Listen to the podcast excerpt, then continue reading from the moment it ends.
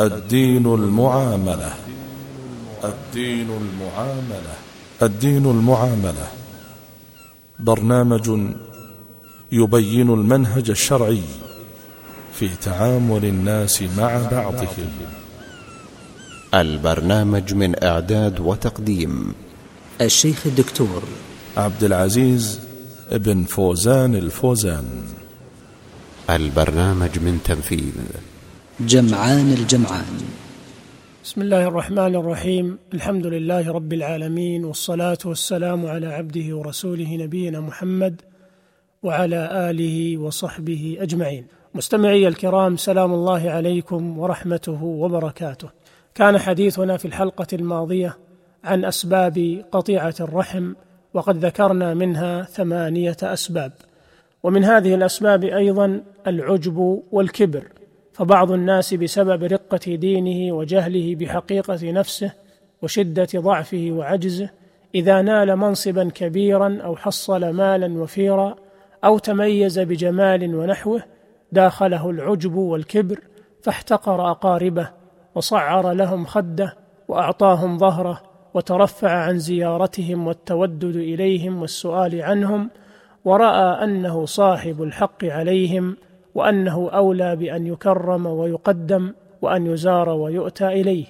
والكبر داء خطير ومفتاح لشرور كثيرة فهو يحمل صاحبه على احتقار الناس وازدرائهم وغمطهم والتعالي عليهم وربما يحمله على ظلمهم والتعدي على مصالحهم. فضلا عن التقصير في حقوقهم والقيام بما يجب عليه تجاههم.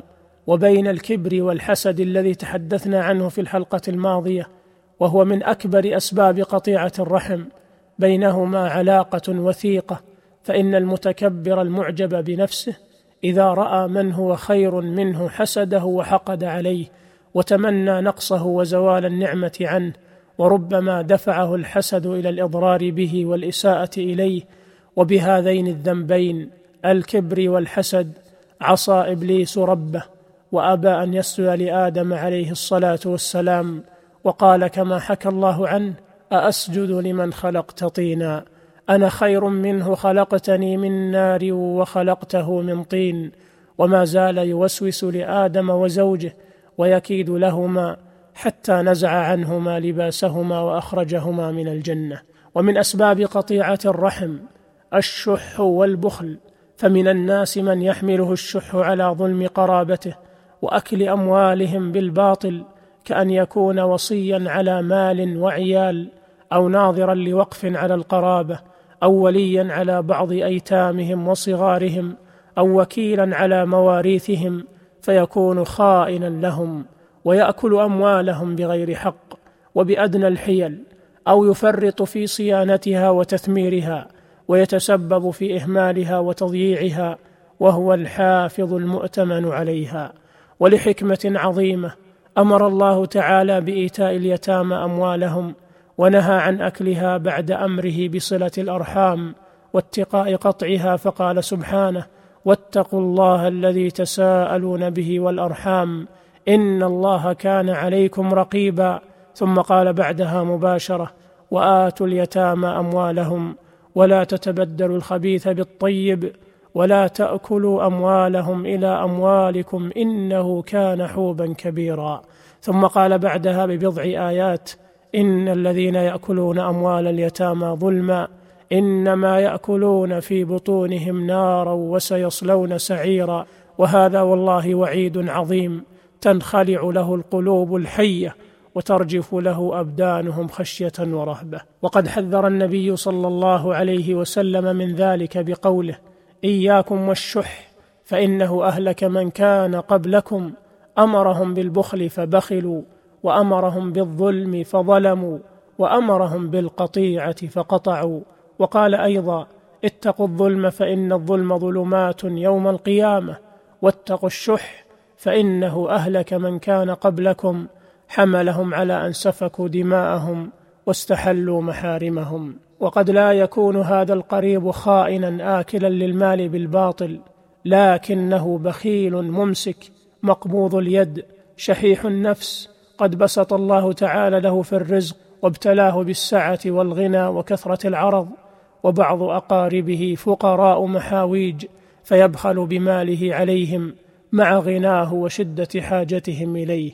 بل قد يظن عليهم بالزكاة الواجبة وإن أعطاهم شيئا أفسده بالمن والأذى وأذلهم بالتبجح أمام أقاربه وغيرهم بأنه أعطى فلانا كذا وكذا.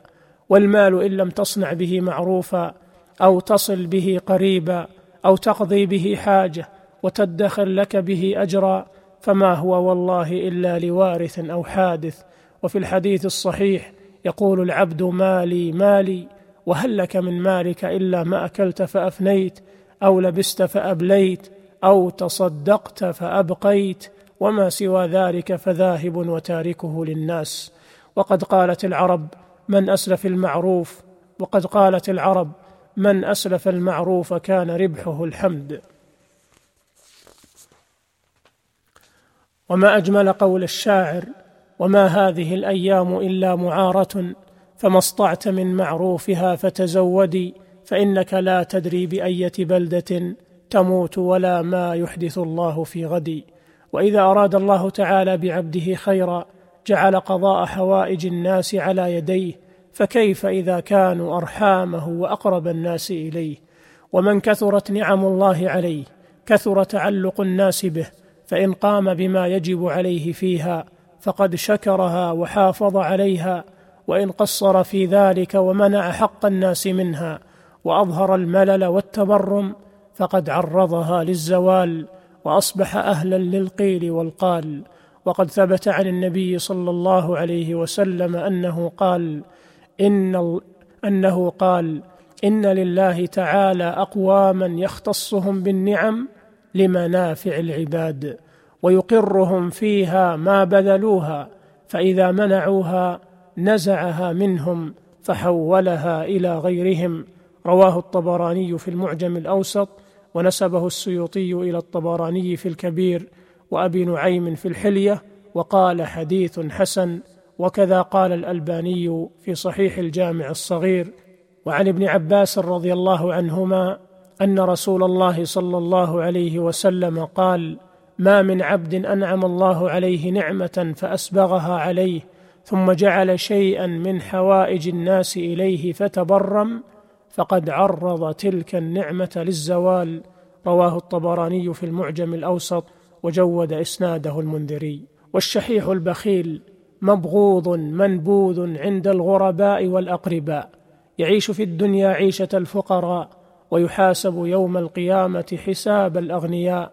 وأحيانا يكون الأب غنيا ولكنه شحيح محروم قليل التوفيق فيبخل على نفسه وأهله وعياله فيبغضونه ويعقونه وربما يتمنون هلاكه ويفرحون بموته مع أن هذا المال الذي أتعب نفسه في جمعه سيؤول إليهم فلا يشكرونه عليه.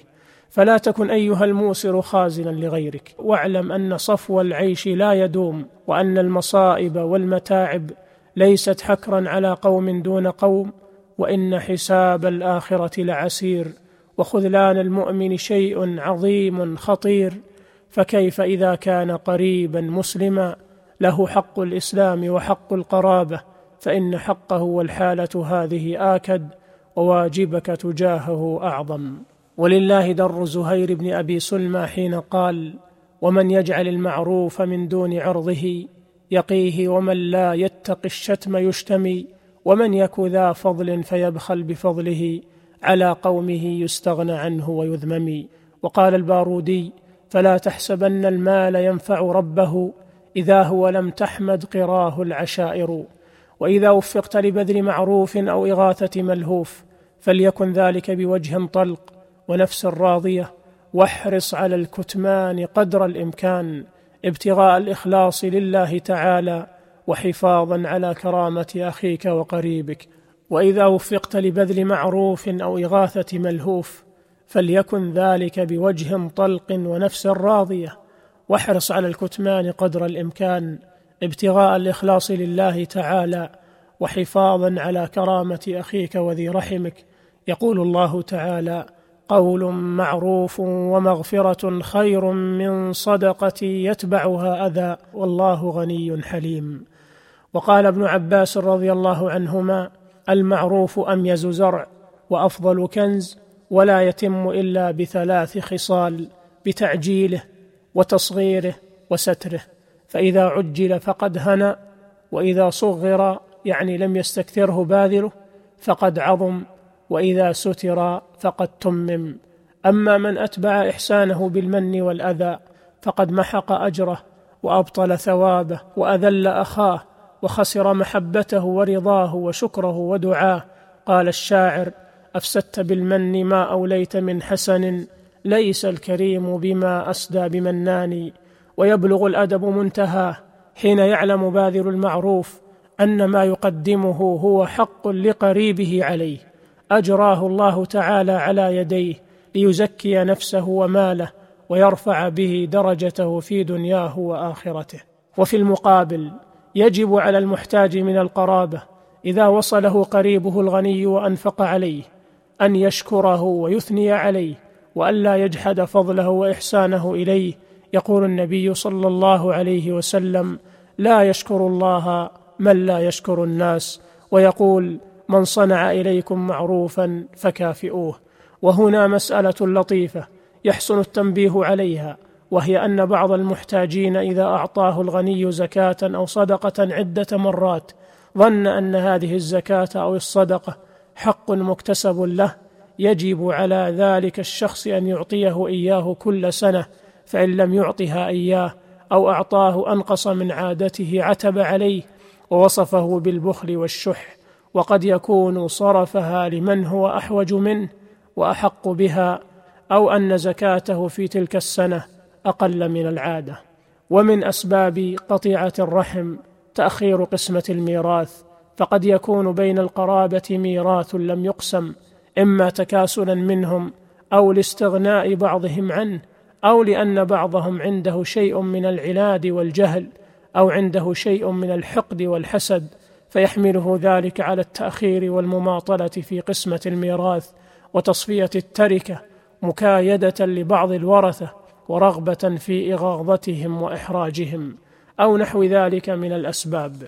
وقد يكون فيهم فقراء معوزون يتلهفون لقسمته وأخذ نصيبهم منه فيكثر القيل والقال وتسوء الظنون وتنشأ العداوات والمشاحنات وتكثر المشكلات وتحل القطيعة والبغضاء محل الصلة والإخاء والميراث حق للورثة من حين موت مورثهم فلا يصح حبسه عنهم وتأخير قسمته عليهم إلا لعذر قاهر أو مصلحة ظاهرة وبعد إذنهم ورضاهم.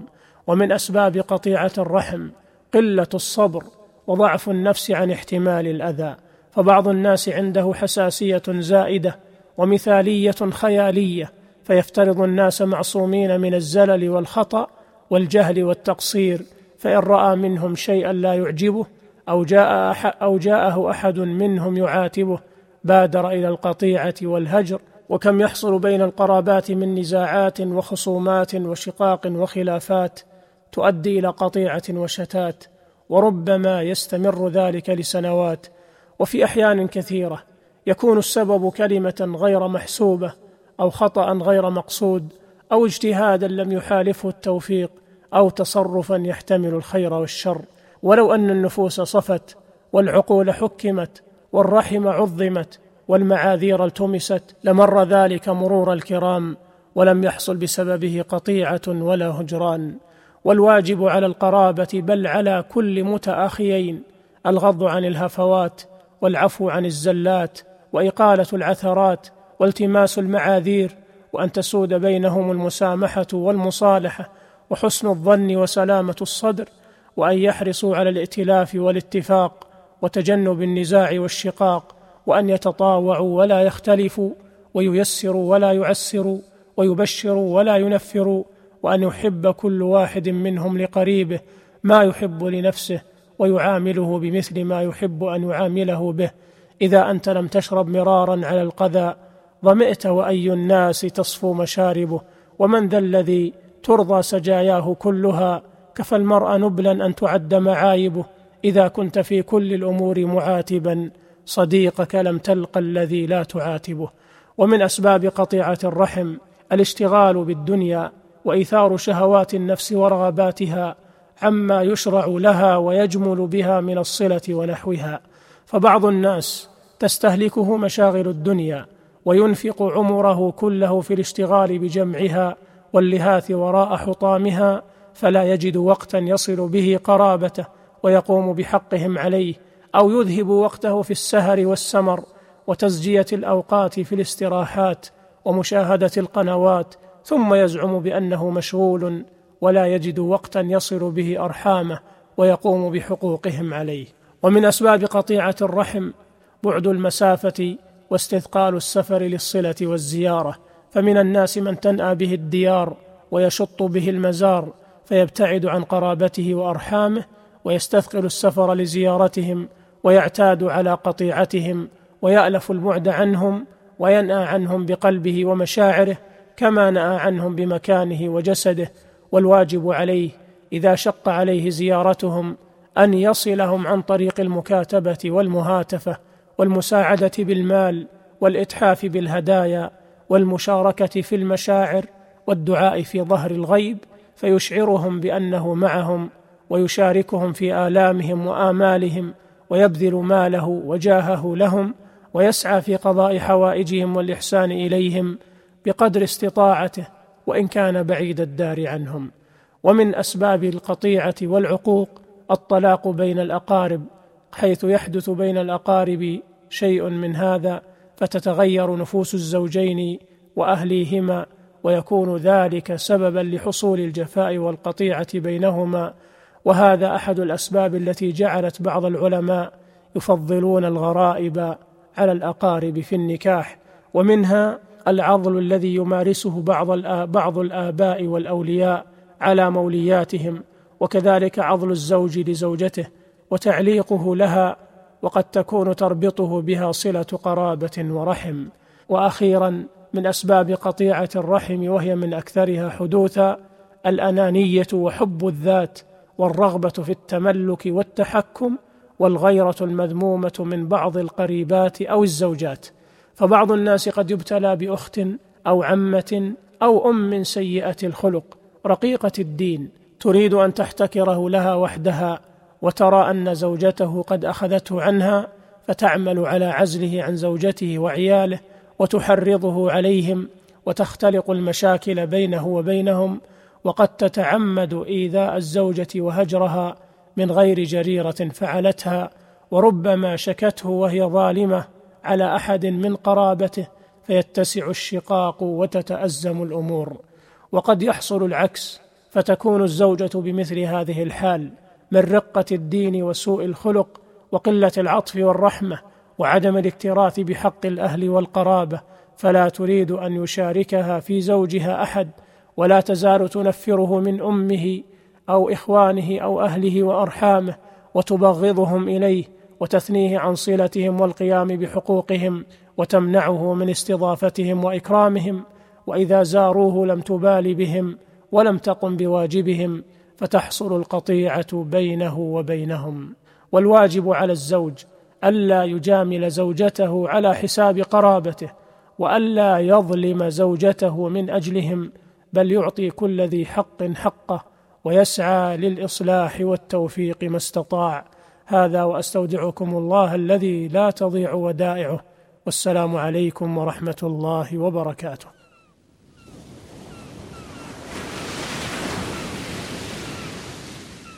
الدين المعاملة. الدين المعاملة. الدين المعاملة. برنامج يبين المنهج الشرعي في تعامل الناس مع بعضهم. البرنامج من إعداد وتقديم الشيخ الدكتور عبد العزيز ابن فوزان الفوزان. البرنامج من تنفيذ جمعان الجمعان.